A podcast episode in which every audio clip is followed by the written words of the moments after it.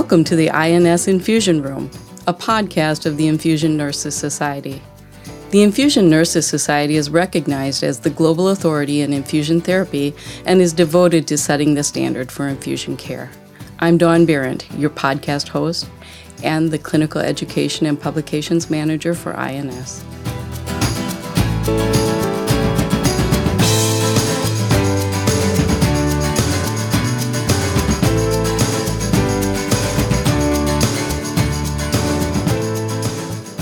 Hello, and welcome to the INS Infusion Room. Today I have in the studio with me Dr. Nancy Moureau, Dr. Peter Carr, and Dennis Ernst. Now, these three esteemed professionals are leading the discussion in INS's next virtual program on June 29th and 30th. That program is right around the corner. Um, Nancy's waving. you're throwing up the flag there. This virtual program focuses on promoting vessel health and preservation through vein visualization. Welcome, Nancy, Peter, and Dennis. And although the three of you are really quite familiar to our listening audience, I do want to ask each of you to share a little bit about yourselves, your background, and your work. So, Nancy, let's start with you. Uh, hello, everyone. I've been a nurse for more than 35 years and specialized in vascular access early on with pediatric and neonatal patients. Got very involved with home infusion and with education and kind of caught the bug and passion of PICC lines early on in the late 80s. Um, since then, I started my own company, PICC Excellence, with, with a focus on education and being a resource so that people could find out information on vascular access and really just have some support. And uh, since then, I've become more involved in research, had the pleasure of, of being with Dr. Carr and many others and uh, getting my PhD, and uh, just really enjoy the specialization in vascular access and um, working with patients as well as um, answering questions with research and providing education. Thank you, Nancy. Thank you for being here today. Dennis, let's have you tell us about yourself and your work. Yes, hi everyone. Uh, Dennis Ernst here. I am the director of the Center for Phlebotomy Education. Uh, I provide the laboratory perspective to this to this dialogue here. So um, uh, I am a professionally trained medical technologist and also a certified phlebotomist after about 20 years of kicking around various hospitals and laboratories uh, around Michigan, Kentucky, and Indiana, I decided I needed to uh, branch out and focus mainly on education, specifically in blood sample collection. And so, uh, my wife, also a registered nurse, uh, we founded the Center for Phlebotomy Education to help all professions who are drawing blood samples, whether it's by venipuncture or from existing lines, to do so with precision and perfection and not um, influencing the uh, test result in the process. So that's what we've been working on the last 20 years, uh, reaching out to all kinds of folks via live conferences, webinars, uh, books, videos, online content, and finally a wonderful podca- podcast here with the Infusion Nurses Society. So my life is now full and complete. Thank you for being here, Dennis. Uh, Peter, let's go to you next. Thanks, Dawn, and hello to all the INS listeners. Uh, my name is Pete Carr. I'm a senior lecturer at the National University of Ireland, Galway. Uh, it's on the west coast of Ireland near uh, the Wild Atlantic Way. Um, I'm a registered nurse and have been for over 20 years. And um, in that time, I worked in an intravenous team uh, placing peripheral intravenous catheters.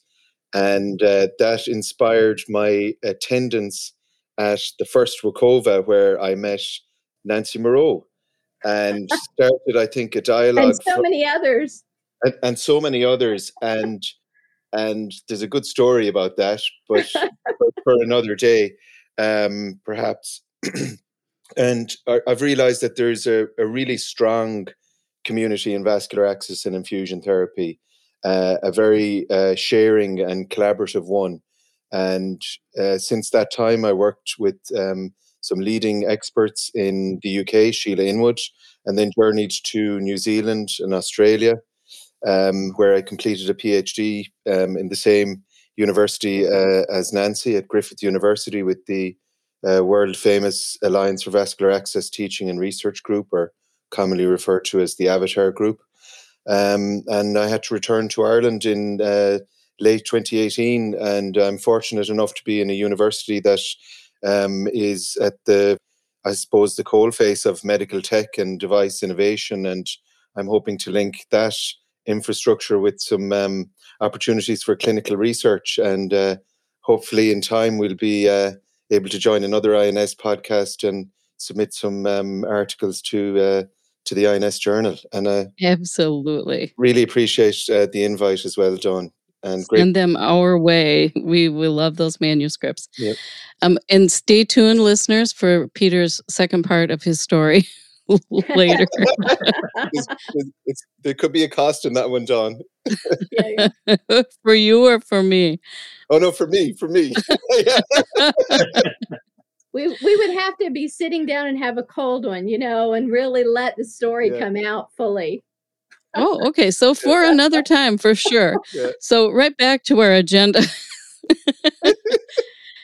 Nancy, I'm going to start our conversation with you. I'm going to ask you to give us some of the history around vessel use and think maybe about our thoughts uh, that we had in the past regarding this subject, and then tell us where we are now in this area of practice.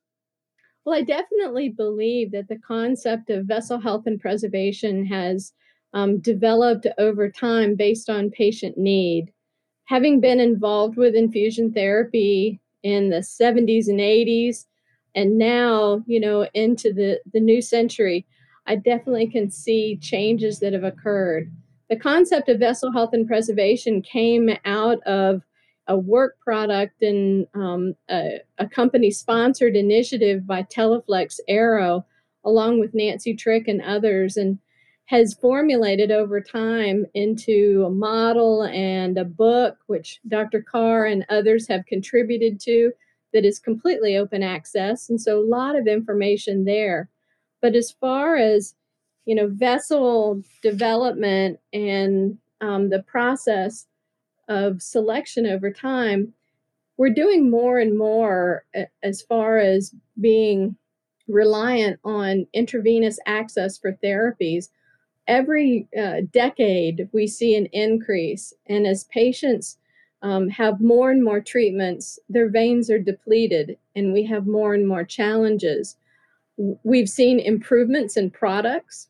We've seen improvements in the type of sterilization and uh, treatment delivery systems.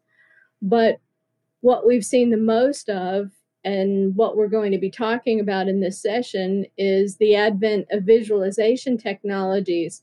And, and I can say for myself, as an early pediatric nurse and graduate nurse so many years ago, I dreamed of being able to have x ray vision inside mm-hmm. patients' arms so I could know where those veins were. And now we have it.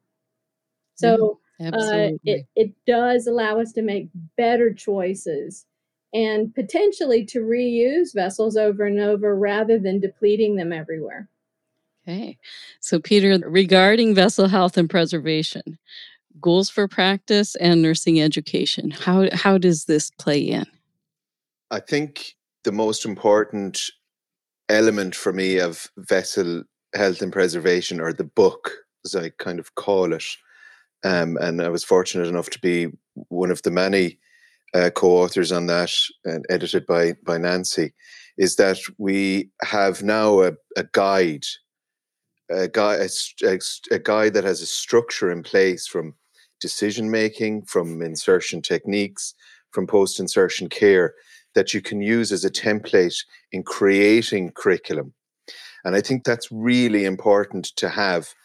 And I can tell you that I've used it this year. For, so the universities, the schools of nursing and midwifery in Ireland, for the for the first time now, are bringing in a curriculum in peripheral intravenous cannulation and venipuncture So it's important from a biased point of view from the nursing profession that we get this right because traditionally the main profession that insert peripheral intravenous catheters or other vascular access devices is the medical community or our medical colleagues.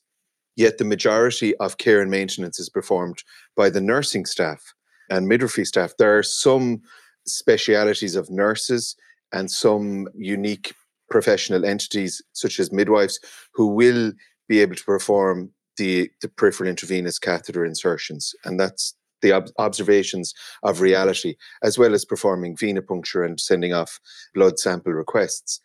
But if we just focus on the, those two tasks and leave it at that, then, as Nancy said, we ignore the all the other devices that are there. And you think about it, if we have in our undergrad just some information for peripheral intravenous catheter insertion, then you have to arrive with the question who is providing the education for all the other vascular access devices in our curriculum? Who is providing the education on the various nuances around blood sampling, blood analyses, and, and so on, and how that relates to um, a patient experience? Why should we perform a venipuncture with a steel needle stab versus um, a blood draw from a central venous catheter, and so on? And all these uh, questions are very pertinent to the philosophical, theoretical framework that is vessel health and preservation. It's very simple. You want to preserve the veins, you don't want to damage them.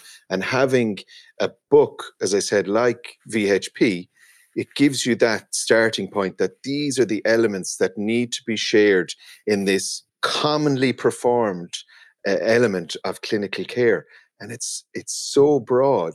It's it is almost a microsystem of healthcare. Like right now in Ireland, apart from the pandemic, our, our health service is dealing with a hacking. So there's no computers or informatics in our health service at the moment. And in many ways, you can draw parallels with taking out computers, diagnostic imaging, lab, laboratory results. So a simple blood test now takes appro- approximately about six to eight hours to get a result. Mm. Like that's incredible. So if you if you look at that kind of disruption in your healthcare because mm-hmm. of that, mm-hmm. think about if you took out vascular access, infusion therapy out of the system and how healthcare would fall down and collapse. But what we have to realize is that the current educational research, the current clinical research, certainly the current clinical research identifies less than ideal outcomes and we have to improve that. So we've got an element of care that's ongoing in our healthcare but yet it's not really good. There are a couple of ways of fixing it and education is certainly one of them. I wish I had some music playing in the background that was building to a crescendo with the cymbal at the end of all of that. That was so we well can said. cheer. Yeah. so I've got, Dawn, I've got two suggestions. We can do that. Was that that Hitchcock one?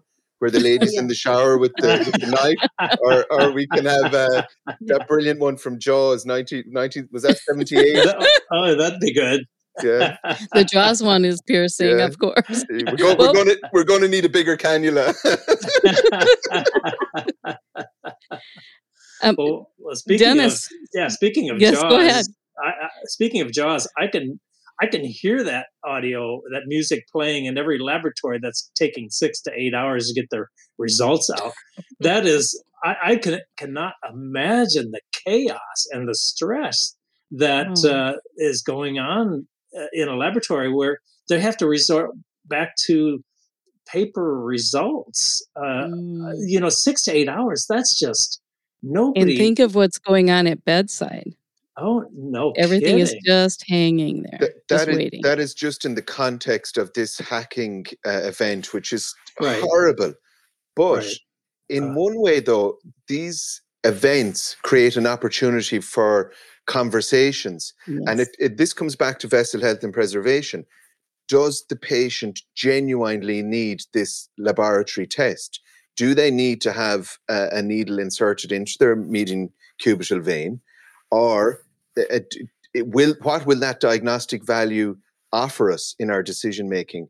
So while it's horrible and i imagine it's horrible for the staff the nurses and the medical professions in that space i think they will reap the rewards in some ways about decision making um, in in their clinical practice and, and rounding yeah yeah, I mm-hmm. think you're right, and and it's all about test utilization, which we here in the U.S. we've we've for the longest time been understanding that we overutilize the laboratory and order too many tests. So, in a situation like yours where hackers are closing things down, really makes test utilization of primary importance. Only it's not accidental. It's you have to purposefully now utilize those tests wisely and efficiently. Yeah, yes. there, there, was a, there was an excellent when I when I was in Australia. There was an excellent um, initiative really taking shape, which was called choosing wisely. And what, what we all want from our from our interventions, from our nursing care interventions, from our medical care, and what patients want is value for healthcare and not be wasted. And uh, yeah, I, I think phlebotomy blood sampling is really key in that because that starts the diagnostic kind of cascade or algorithm or, or process or journey. So I think that's uh, that's one thing certainly to think of in this is while you are maintaining vessel health and preservation and saving people's blood, if you like, um, you're also saving uh, a cost to the healthcare um, provider and, and, service provider as well. Right, exactly. And when patients want value in their healthcare, uh, um, I can segue right into the vein location devices because they don't want to get stuck twice they don't want to have an IV inserted more than once. They don't want to have a venipuncture more than once. So when we utilize the kind of vein location technologies that uh, we'll be talking about in June, patients are going to have a better experience, have more positive experiences, uh, fewer venipunctures. Uh, you know, they're painful. And uh, studies show that 20% uh, of the population is predisposed to needle phobia. So we certainly don't want to give them a triggering event that throws them into full blown needle phobia because we're not using the technology and leveraging it properly to minimize the pain of a puncture and the number of punctures. So we'll be talking about ultrasound, of course, as a, a tool to be used to help locate veins. So we'll be talking about uh, tissue illuminating devices or uh, transilluminators, mm-hmm. and that's probably the biggest class of devices. They uh, they flood the tissue with light. They you, you place them on the skin, and, and there's various designs and, and uh, orientations, but you you put it on the skin, and it fills the tissue with light, and the veins are dark, and the tissue is bright, so you can see where the structures are that you might not be able to palpate, or uh, and it provides you with a guide uh, as to where you can palpate and find a vein rather than than guessing. And uh, the third classification we'll be discussing, of course, is the infrared technologies, which are relatively new on the market, although we're talking about maybe 10 years or so. But uh, several of those types in that class are, are available, and they are probably the, the jazziest devices. They don't require tissue contact with the patient. They're, they take a reading on the, the patient's um, structures beneath the skin using infrared technology, uh, and they will project on top of the skin a map of, of where the veins lie beneath. So again, it helps you to find a vein, uh, know where to palpate for a vein uh, in a very non-invasive way, and they really are beneficial for patients who want that one stick experience, and who doesn't. Nobody so should like Dennis, needle sticks. Nobody should like needle sticks. No, That's right. I don't know about twenty percent of the population uh, being needle phobic. Heck, we should all be needle phobic. we, we should. We should. I don't mind and, being on this side of the needle. exactly, and you know, I, I feel I feel worse for the nurses who are inserting IVs than I do for the phlebotomists who are inserting smaller needles for venipunctures because you're using a much larger device and it's much more painful because of it. But there's no way around. There's no way getting around that. Um, and so that's what makes technology even more important to, to leverage when you're using devices that are that are much more difficult to get into the center of the vein and stay there. Mm-hmm. Well, you know, I think the other point too is that visualization technologies help you to, you know, resolve a problem. You know, just like um, Pete was talking about with the hack and not having the computers. What happens when we lose vascular access? You know, when the device fails for whatever reason, becomes occluded, you know, with blood reflux or, you know, various sorts of things well, now we can use vein visualization technology to more quickly re-access and to to gain that method of delivering the therapy without a whole lot of delay. You know, mm-hmm. Dawn, you were talking about, you know, what has changed and and things that are going forward.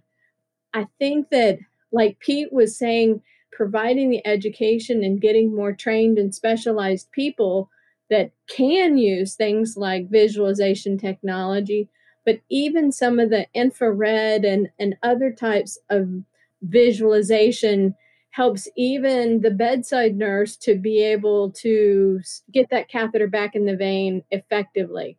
Now, I will say research has shown us that those that have better education and the specialized training are faster, better, it costs less overall um, to be able to start the devices and put them in. But it's nice to have tools, especially when the specialists aren't available. Mm-hmm, absolutely. Dennis, where are we on that spectrum of utilizing vein visualization technology for phlebotomy? Well, I think it's pretty underutilized, really, because I, I see uh, very few facilities really exploiting them to their fullest for the benefit of the patient. And I think they have the greatest utility in training sessions, whether it's uh, uh, before employment or during employment uh, when we're onboarding new phlebotomists, as well as those who are trying to uh, hone their skills over the first few years in the profession. That's mm-hmm. where these could be most beneficial to the laboratory, the phlebotomist, and to the patient. Mm-hmm. Uh, so they're they're really underutilized. I think it's a technology that should be um, uh, in place more. Uh, they're rel- they're relatively affordable when you consider the costs to the patient and to the system for recollecting draws because uh, or recollecting patients because the mm-hmm. sample was hemolyzed because the needle wasn't properly placed or any of the other number of reasons samples get rejected. Mm-hmm. But if we utilize t- technology a little better, I think we'd have happier patients, more successful venipunctures, fewer venipunctures, or, or rather, fewer repeat venipunctures, and we'd have higher patient satisfaction scores and even better samples.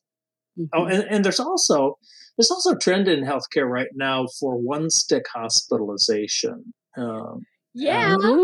yeah. yeah. How many years have we been saying this? I know. I know. Where and, should that start? Hmm. Yeah. So I, we, I, that's all that's that's all good stuff. Well, Absolutely. isn't that what we would all want? If we have to be hospitalized for whatever reason, wouldn't we like someone to think ahead and go, hmm, what would be the best device to insert that will last them their whole length of therapy? oh, and let's put it in right. Let's put it in a way that uh, it sits in the vein correctly, it's long enough, uh, it'll allow the infusion of the medications. Gee, intentional device selection. What a novel mm-hmm. concept. What a concept. Yeah. And increase the dwell time of, of IVs. It's, it's all good for the it patient. It can be done. It, it sure can. It sure can. It reduces costs, increases patient experiences, better quality samples, all of that. But uh, yeah. it's coming. It's coming. So this is a nice time to flip back over to Pete. And let's have you talk about first attempt success. Tell us what it means. What are the goals behind that? Uh, I, I, think I think that definition is is probably evolving now into into what uh, preceded the question, which is about the right device inserted successfully on one occasion until therapy is no longer needed at that particular diagnostic period. And it's an honorable attempt at preserving people's veins. I would suggest that it's it's a triad of factors. I would suggest that there is a pre insertion decision making element to it. That when you go needle to skin, you have realized that this is the best, most appropriate device. So, so you, you hear the term catheter appropriateness. It's the mm-hmm. most appropriate device at this particular time. And then you build on your assessment. So if, if it's catheter X, I now need to maximize the insertion success. So will a traditional attempt work? Or will, as Dennis alluded to, the various technologies that are out there to identify a vessel, will one of these adjuncts be needed? Uh, and there are a certain amount of variables that are that influence that insertion success. And I think just to be simple for our listeners is that it's a triad. It's there are patient factors, there are key patient variables that will influence this, the first time insertion success. And you know that really will boil down to a visible or palpable vessel. Equally, there are clinician factors. How likely is that clinician how confident uh, and what is the likelihood of a, of a first time insertion success? What's their experience? What's their training? What's mm-hmm. their expertise? They all influence the insertion success. And then technology and technology of course if you can't see or feel a vein you're going to get technology to help you in that process. And those three together i think generally combine to i guess influence the insertion success. Key things that underpin that are, you know, educational curriculum, the hospital philosophy, whether it's the hospital mm-hmm. philosophy around we're going to charge you, we're going to sue you, and so on and so forth if adverse events occur. But your hospital has to really understand what the problem is. And you know, from living and working in four different countries, we tend to be fascinated about augmenting our practice around a national standard that is only influenced by infection.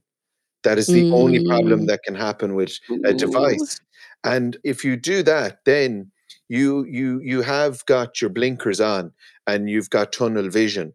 So for me, that that's really important about focusing back onto first time insertion success. So first time insertion success and having a catheter in until it's no longer needed, if that's the mantra, then we start to get funders excited. Then we start mm-hmm. to get um, you know key champions and advocate groups excited. Then we then the organizations such as INS, the AVAs, the WoCoVAs, they start feeding into the intensive care networks, the microbiology conferences, eh, eh, eh, you know, and so on. And then they start to realize, well, yeah, actually, the infection happens really after loads of these catheters, but we didn't really think of that. We're thinking like of all the mechanistic things at play and all the bacteria that are at play and all the antibiotics that we're going to have to bombard them with like th- those people with the greatest respect, they don't read vessel health and preservation. They, a lot of them don't come to INS. They don't come to AVA. Uh, they wouldn't, they, you know, I, I, think the the best one that I got a kick out of is in AVA did their br- really brilliant um, uh, Twitter kind of blast on Andy Murray's forearm catheter. And like, if you ever get a chance to look at that thread, that's just for any kind of uh, social media researcher out there, that's a hoot.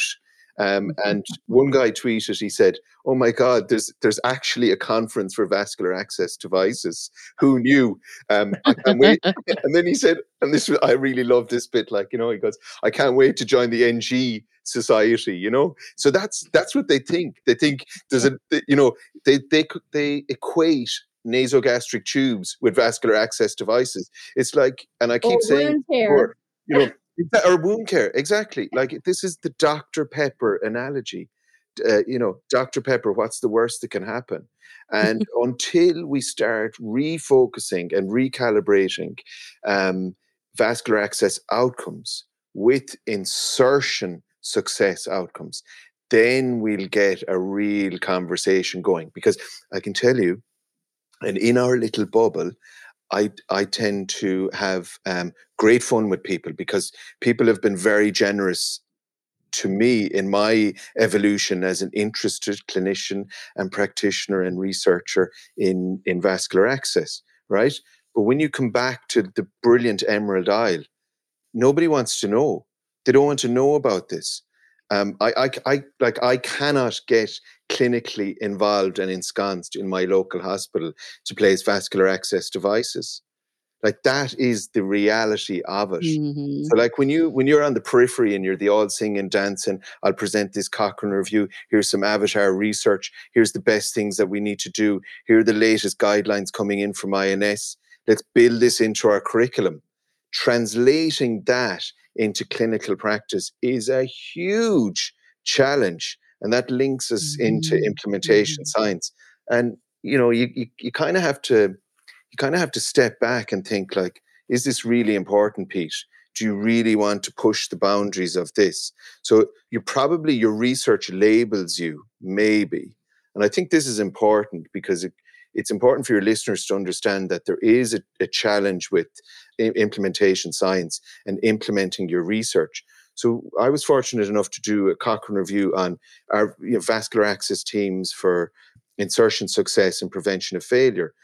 And Mhm. right now, our government is, as I said, bringing in a curriculum into nursing education so that nurses can be, and this is a terrible term, transfer of tasks. So nurses assume the transfer of a task.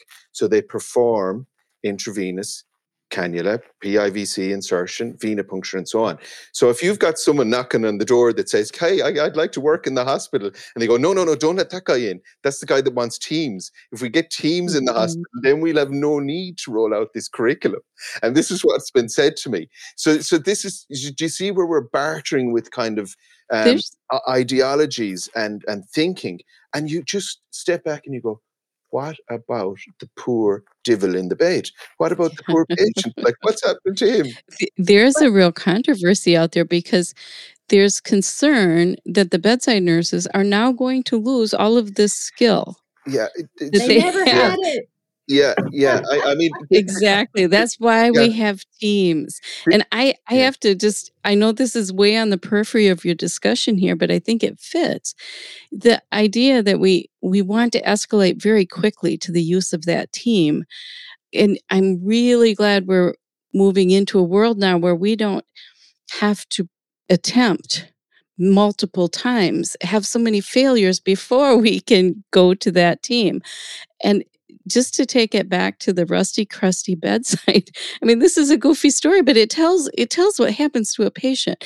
Um, a, a vascular access team member came into a patient's room and there were a few pieces of gauze taped over a couple spots where the attempt had been made or two attempts and so in conversation with the patient the vascular access nurse said so you've had a couple tries let me take off those uh, the tape and there was no puncture underneath what, the bedside nurse did was just tape gauze on the patient Ah. in two different spots. I've tried. I've looked. I've tried, and now we've no, activated the team. Yep. And the patient said, Oh. "No, no, it it didn't happen." So, Yeah. what's wrong with that scenario? So, so, so, Maybe and what's right with that scenario? so, so, so, so that jumps into the MacGyver, the MacGyver type workaround for me, and that's clever. And uh, there's uh, D- Daphne Broadhurst, Yes. Nancy. I've pronounced her name correctly. You did. Re- Yes. Really, really great Canadian woman. Yeah, she's terrific. and I had a, a- you know, I hope she doesn't mind me revealing this. This is a good story, Daphne. Don't worry if you're listening. Um, so, so at, at WoCoVA, there was this talk about difficult intravenous access, and I said, like, how have we arrived that we've just labelled people as dif- difficult? Why haven't we got a label like incompetent practitioner, incompetent clinician? Why, why don't we use that? Never know, be what- a sticker. Yeah. that's that's really good. And then get rid of labeling patients like difficult. Now she she came up to me and she said, "But Pete, in fairness, um, if we don't have a- diva, if we don't have a difficult intravenous access case or a label, they're not going to come to us, and we want them coming to us first. So there's a rich insight They there. need a reason. Yeah, they do. They do. So that that's probably the narrative of of uh, of someone uh, putting gauze gauze I under. wish there was a different acronym Yeah. because diva has a connotation that, that it's about something else, but it, it means the, you know, there's a It challenge catches there. And on they, though. Yeah. Yeah, it, it does. It does. Well. Yeah. yeah. Well, we well we, we we have the same kind of finger pointing in the laboratory sector because when phlebotomists miss a vein because it rolls or collapses, they blame the patient. Well, I, I missed because you have rolling veins. Your vein collapsed. Not I was incapable of anchoring the vein properly. Not Or, I didn't insert the needle. it. That's right. It was your fault. It's your veins. I am completely competent and you're not. But here's same- what we know if that vein was fully tethered down on its own, it wouldn't be suitable for access anyway. exactly. They roll. That's Yeah. what beans do. It all Yeah. comes back to education. You know, I, Yep. I really think we should say, even the stuff that you were talking about, Pete, those folks don't want the articles and the research. They want the summary. Give them the key points, you know, one, two, three, here it goes. But we know from the research that every time education is given, outcomes improve. Yeah, absolutely. yeah and and and i think at the at the fulcrum or the core of that education is a decision making curriculum uh, which you know vessel health is lovely you know there's michigan appropriateness guidelines it's lovely. You know there there there are various decision making uh, guidelines out there that are useful but wouldn't it be so much better to have that up front and center and saying right now you can go and do your intravenous access or your simulation to get really perfect on this to master it uh, and head off but if you arrive without understanding all the various devices that are on the market that could influence a better patient outcome then we're probably doing ourselves a disservice i, th- I think Yeah.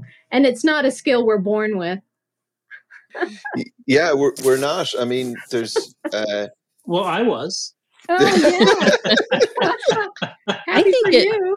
I think it's a wrong assumption that if you're a nurse, you have this innate skill. yeah, It, yeah. It's very wrong. Um, Yeah, yeah, that that dri- that drives me kind of crazy as well to a certain extent.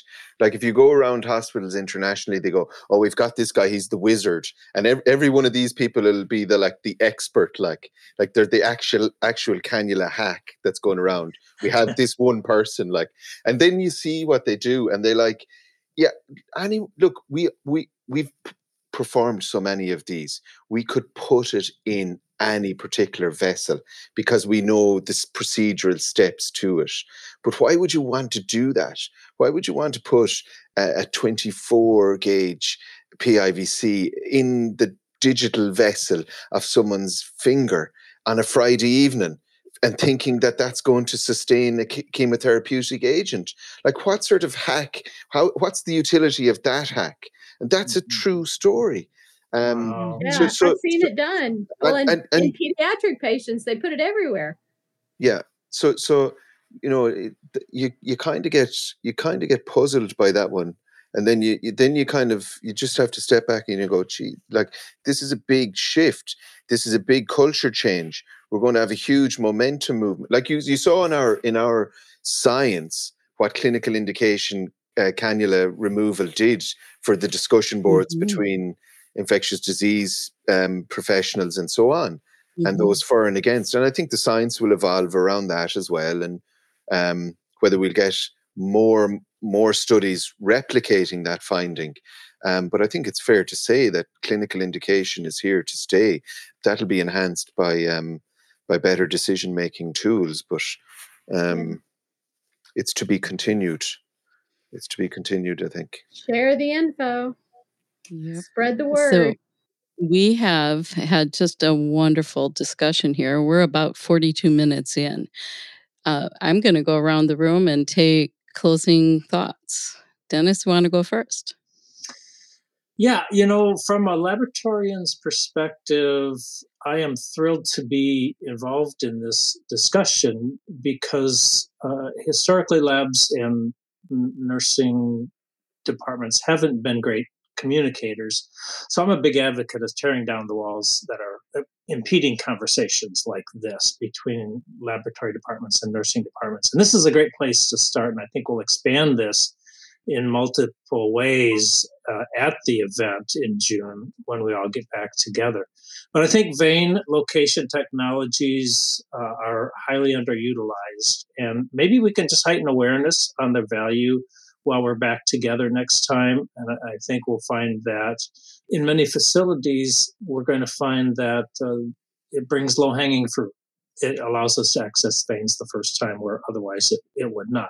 And yeah, I understand that the best vein locating device is at the tip of your finger, but not everybody, well, actually, nobody enters the profession with that device calibrated. It takes months, if not years, to get that finger calibrated to be able to palpate and know where the veins are. That's where this technology comes in mm-hmm. to provide us that bridge so patients don't suffer repeated attempts to access veins for IVs or for, for lab work. Bravo. Nancy, you're next then.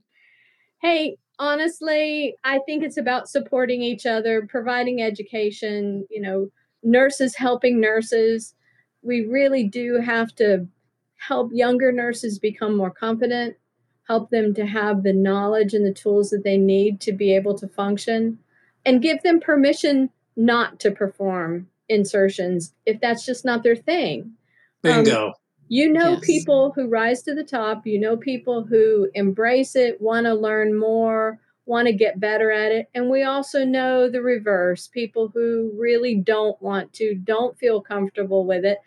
Mm-hmm. And patients shouldn't be subjected to that. They sh- the nurses should not be required to do that. And so I just think it comes back to mentoring, to education, to supervision, and to helping those who do have the talent, who want to gain the skills to become more confident. Mm-hmm. Mm. Great point. I, I guess I also should mention I just realized that the Vessel Health and Preservation book is also free on Kindle. Who knew? I mean, wow. So it makes it easy to access. Well, guess what I'm going to do? It's free. There's one for everyone in the audience. Uh, At the end of this program. Yeah, yeah. Yeah. Peter, how are you going to wrap up? Well, I was just thinking, um, what's that really nice lady that's left her show in America? Um, she's got a big daytime show. Oprah? No, kind of like o- Oprah. Like she's got a chat show. Um, oh, is it Ellen? Yeah, Ellen DeGeneres. You could take yes. over from her, Dawn. oh, oh, sure. You know for what? Everyone in the audience. I could have the dancing part down pat. I could do yeah. the dance. the, the, this funny. Is, this has been yeah, this has been great fun, but it's also been um, it's been insightful learning from me. So I I would burn Nancy's ear every so often. We meet up at conferences or when we graduate with PhDs and all the on the all the rest of it. But from the perspective of phlebotomy, I'm just I got excited when Dennis was on our our first uh, conversation preparing for the schedule in the end of June. So I'm looking forward to building that uh, friendship and professional collaboration. I think that's the, re- as I said at the start, you know, I, I, I met a kind of community of like-minded people, and it just blew my mind. And it's got bigger and bigger. And um, I know we mentioned we mentioned someone earlier, Nancy, who you met, and I remember that person emailed me, and I emailed them back straight away, and they said I couldn't believe this person emailed me, and it's because I was influenced by other people and other people sharing information, and, and that's we what all help each other. Be we do and like i think i think my closing thought would be um, this is an, an element of science uh, and this is an element of clinical care that has huge impact on the clinician on the hospital provider and, and certainly on, on the, the people who receive these devices and i think having this shared around multiple disciplines um, has been a tested process that's really not lived up to expectation. It's it's actually failing, and it's failing continually and and miserably at that. And it's probably time for us again. I say this um, with tongue in cheek, but honestly, on mature reflection, that we have a professional entity that is in, entrusted with the ownership and the, the coordination of vascular access and infusion therapy. In the same way an orthopedic doctor looks after your bones, there's someone to look after your venous access for your infusion therapy. Now, that's not to say that you're not going to sacrifice the dedicated, timely care and maintenance provided by the bedside nurse or their opportunity to perform these invasive procedures when they're needed or medical or other healthcare colleagues. That's not it at all. It's that there needs to be a proper ownership and mechanism in place. And I think a vascular access and infusion um, specialist module is one that healthcare pr- providers could consider. That would be um, my closing thought. Thank Bravo. you so much. That, bravo, Yeah. nicely done. Boy, Pete, Pete I from, a, wish, from a dark, um, from a dark and dusky Ireland, uh, Dennis. well, yeah, well, Pete, I wish I had known you when I came to Dublin. I lectured there twice on phlebotomy, and uh, you know, you and I needed to just uh, sit down and down, sit down and uh, talk this over a few pints of Guinness. I think. Den- Dennis, I, I'll, I'll, I'll send you my top ten places that you, I'll take you. How about oh, that? mercy! Yes, Yeah, bring it yeah, on. Bring it on. A hundred percent, a hundred percent. Look forward to it. Yep. Thank you so much, Nancy Moureau, Dennis Ernst, and Peter Carr. You can hear the rest of the story. I tell you the truth, we did not spill the beans on this one. They have such wonderful presentations prepared for us in June, June 29th, June 30th. And that's our next virtual program at INS. We're promoting vessel health and preservation through vein visualization, and it's sponsored by AccuVein. Thank you for listening.